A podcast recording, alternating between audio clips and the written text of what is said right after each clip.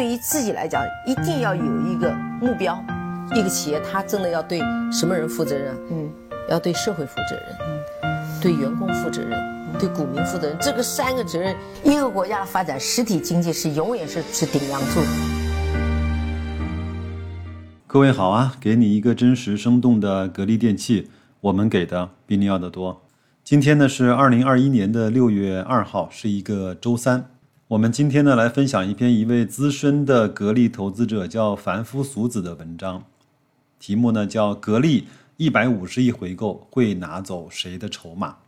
在分享文章之前啊，白老师呢先唠几句闲嗑啊。格力呢连续七八周啊都收了阴线，这个呢在我观察格力的很长时间内，至少是从今天往前推五到六年的时间里面都是非常罕见的。如果有的朋友呢喜欢去看趋势做投资的话呢？那这个趋势就是完全走破了，走坏了啊！三十日均线、六十日均线都破了，可能对那些朋友来说，这个时候呢是必须要撤出格力的时候了。白老师呢不能够给大家具体的操作建议，我只能告诉各位，我还在，并且呢随着下跌，我依然在买入。当然，我可能会为我这些操作承受非常大的代价和后果，但是没有办法。谁让投资就是自己认知的变现呢？我的认知告诉我，我应该这么做。我对格力的了解支撑我，我应该这么做。如果我的认知错了，白老师会为自己的认知负责。那咱们下面来进入文章的分享啊。文章说，盘后呢，格力公告开始第三轮的回购，回购的区间为五十五块八毛九到五十六块一毛一。相对格力最低的五十五点八八元呢，最低价只有差了一分钱。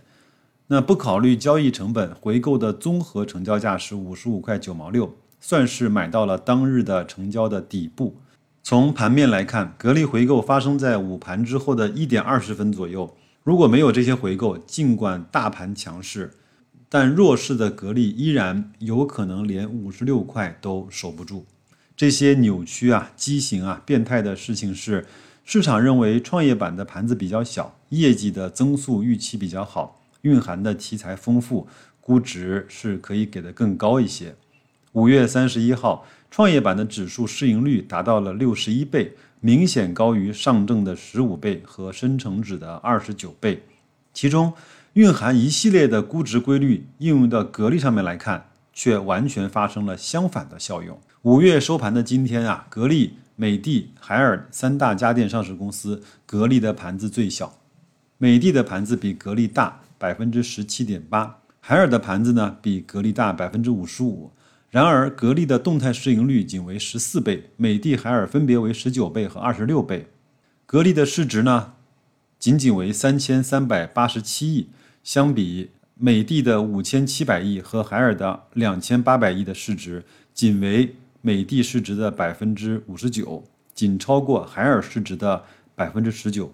但是格力过去 N 年的净利润、净资产的收益率、分红股息率，一直是海尔的四倍左右，那么超过美的的净利润两成左右。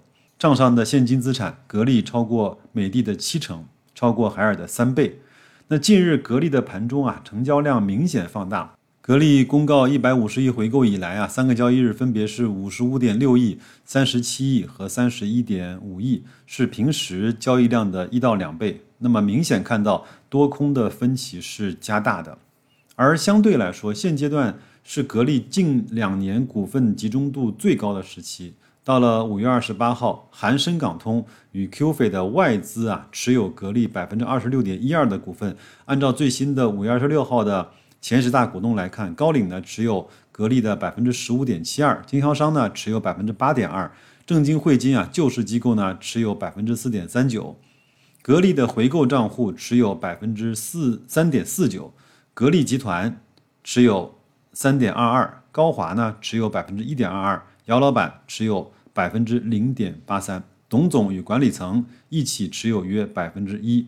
另外呢，一季度显示的六百六十一家的机构基金持有百分之八点零八的股份，这一些一起占到了百分之七十二点二七的股份。如果考虑啊，像凡夫俗子这样的中长期的投资者锁仓约百分之十的股份，那么考虑部分机构重复的统计问题，格力的市场的实际流通股份大概就在百分之十八左右。那么按照目前的市场价，流通市值约为六百亿左右。格力的第三期一百五十亿的回购啊，一般吃的是这部分高流动性的股份。现在凡夫俗子跟有缘人一起来开一下脑洞，预期一下呢，格力第三期回购完成之后会发生什么情况？我觉得呢，凡夫俗子这位资深的格力持有者，他的脑洞开的是不错的。我们来看一看，从筹码的角度来看，一个公司它会发生什么样的变化？其实白老师很少在节目中跟大家去提筹码这个。词，因为它有点像赌博，但是呃，在这篇文章的末尾，我会来跟大家稍微的讲一下什么叫筹码，好不好？先来看第一种情况，格力的股价纹丝不动。如果格力回购完成，格力的股价不动，相当于格力的董事会啊，这个名庄吃掉了市场上约四分之一的实际的流通股份。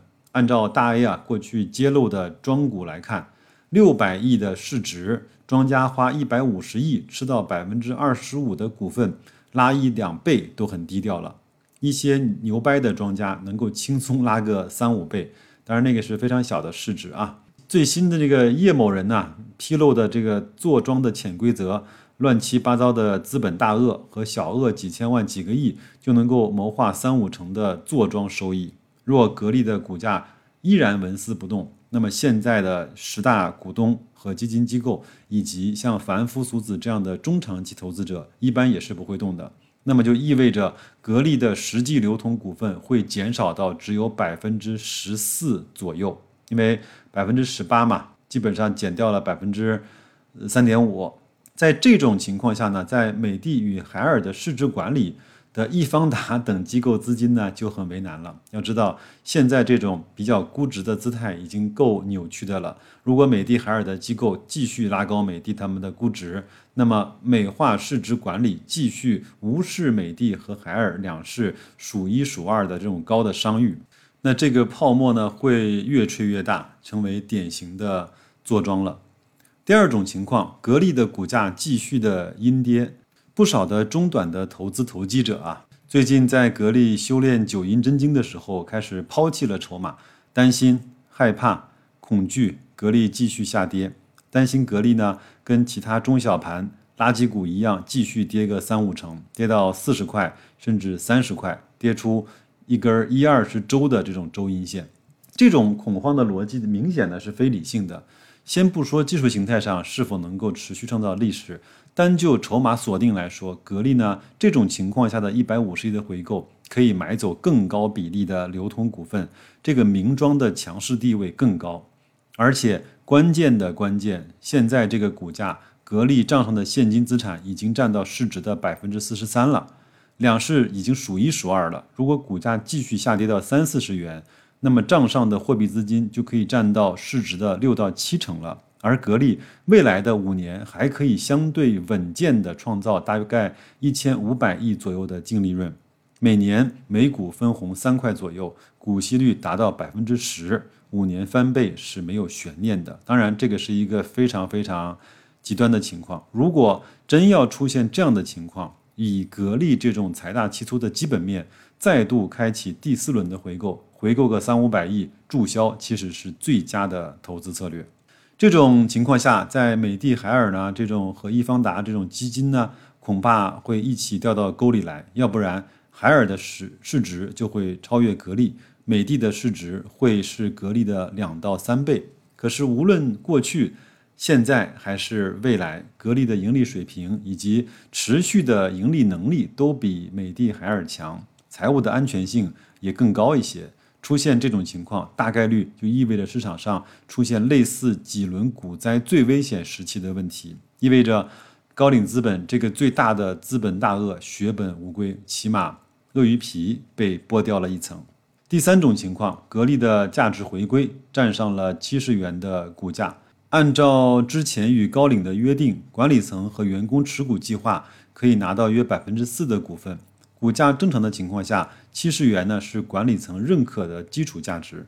如果股价快速的回归到七十元以上，那么管理层很可能在一二三期回购达到百分之四之后呢，暂停回购。按照凡夫的理解啊，或者按照董明珠品性与格力的文化，如果格力的三期回购完成，持股达到百分之七到八，那么多出来的百分之三到四的股份很可能会注销。这个我也不敢讲啊。那如此呢？格力若半年的营收盈利保持高速的增长，延续一季度的恢复性的增长态势，员工、管理层、市场参照各方多赢，那么这个时候呢，坐庄美的和海尔的机构基金的市值管理压力也会小很多。如果格力的智能装备啊、芯片产业得到合理的估值，大宗原材料的价格控制住，空调等价格适当上涨。好像我看到了六月一号开始，应该是格力发出了价格上涨的通知啊。格力呢，作为家电的行业龙头，引领行业发展，引领估值的回归，方显英雄本色。文章呢就分享完了，因为凡夫呢也是我一个比较敬重的格力的长期的资深投资者，他的数据总结能力还是非常强的，但是。他也是一个血性方刚的一个人啊，他和雪球包括很多的一些媒体机构都不太对付，所以他也是很少在雪球上出没。我也是关注了他的公众号，我觉得把一些很好的数据整理，还有一些观点，包括一些思路，通过我的节目呢来来去分享给各位。如果各位想去看的话，也可以关注他的公众号，叫反复俗子，好吧？那么其中有一个观点呢，跟白老师其实是不谋而合的。就是格力的股东人数啊，我认为会持续的下降。随着这种股价的表现的萎靡啊，包括董明珠这种在市场上 有点口无遮拦的这种表达方式，这个呢，我和凡夫想的是一样的。另外呢，我在节目中其实非常少的去讲筹码这个概念，但是。其实，在真正的股份的结构中，那你持有股份的多少，就是你持有这家公司的筹码的多少啊。那我在节目的信息区，就是很多人问我哪里是节目的信息区啊？就是你在播放的页面下拉，它会有一些节目的信息，要么是我贴的图，要么是我给大家放送的一些文字的资料，那你可以去看一下。我放了一张格力的日 K 线的筹码的分布图，这个呢，在各位的。交易软件里面应该都有，我不知道有多少人看过这张图，或者是根本不知道什么叫筹码的分布这样的一个概念。如果不知道的话，各位可以去百度百科，可以去学习一下，好吧？我标了几个红框啊，第一个红框呢是看到了吗？就是在五十六元到六十三四块这个位置的筹码集中度是非常高的，也就是说大量的。投资者是在五十六块到六十三块之间去买入了格力的股票，他们的持股成本就是在这个价位段。那么我也相信，大家应该就明白了为什么格力在这个价位段会反复来回的震荡、摩擦跟波动，因为很多人解套了就把它卖掉了，很多人追高了被套了，它就不再动了，所以那个时候就会产生我们在。技术里面所说的什么叫阻力位，什么叫支撑位，对吧？这是第一个框。第二个框呢是下面那个红框，就是二零二一年的五月三十一号，整个获利的比例啊是百分之十四点一六。那就是说，有大部分的人在格力上是不赚钱的。为什么呢？因为你随便看一看格力的日 K 线，它其实给了我们非常多赚钱的机会。那为什么还有这么多人？是不赚钱的呢，就是因为很多人闻风而动啊，追高买涨被套，这就是人性的弱点。其实从这张图，我们就看到了整个在投资市场上，就连格力质地如此好的公司，都充分无疑的暴露了这些投资者的弱点。再来看一看，平均成本呢是五十九块两毛钱，我不知道为什么会买到那么高的成本。你看我这张图。大量的时间，从去年的大概几月份，一二月份开始，格力给了我们在五十五块甚至是四十八块的时候买入的机会。为什么那个时候你不敢买呢？那百分之九十的成本呢，是在五十四块五毛六到六十六块九毛六这样的一个区间，这就是我们的筹码分布。其实我们如果看懂了这张图，你就会发现，在某一个价位区间，它确实是要进行大量的这种。叫什么叫洗盘吧，或或者是叫呃交换筹码，才能够获得一个方向的选择。如果前面这些文章也好，白老师讲的筹码的分布也好，你听不太明白，那我就给你讲一个最简单的道理：一家公司的股份是越集中越好，还是越分散越好？我相信，无论你有没有经营公司的经验，或者是按你按照常识来去判断，当然是一家公司的股份越集中越好嘛。这样的话，大家可以形成合力，可以去集中力量办大事儿。这样的话，你在选择方向的时候也不会有那么多的阻碍，还有一些那些噪音啊，对不对？然后呢，我们再想想看，任何持有格力股份的这一些投资者，难道有谁是希望格力下跌的吗？应该没有吧。那如果整个的股份以及我们叫筹码的集中度到了一定的水平之后，那如果再去选择方向，再去选择上涨，它就会阻力非常非常的小，对吧？那一个股票最好的方式就是无量上涨或者是缩量上涨，因为没有那么多人愿意出售它的筹码，而且这些大的机构出售它的它的股份是一件不是那么简单的事情。你说如果高瓴减持，会对整个它的这种投资的方式，对张磊本人造成多么大的这种压力或者是质疑？明白了这些道理之后，你是希望每一个公司的持股结构更加的集中呢？还是更加的分散呢？你愿意站在谁的那一边？当然，最后白老师还要是要再啰嗦一句：投资要对你自己的收益负责，别觉得我今天跟你瞎逼逼了这么一通，你觉得哎呦真好，我赶紧去买大量的格力的股票。但是当你买完下跌了之后，你又开始怨天尤人，又开始觉得你骗我，白老师。那好吧，本次的投资理念的诈骗时间到此就结束了，祝各位工作愉快。投资顺利，再见。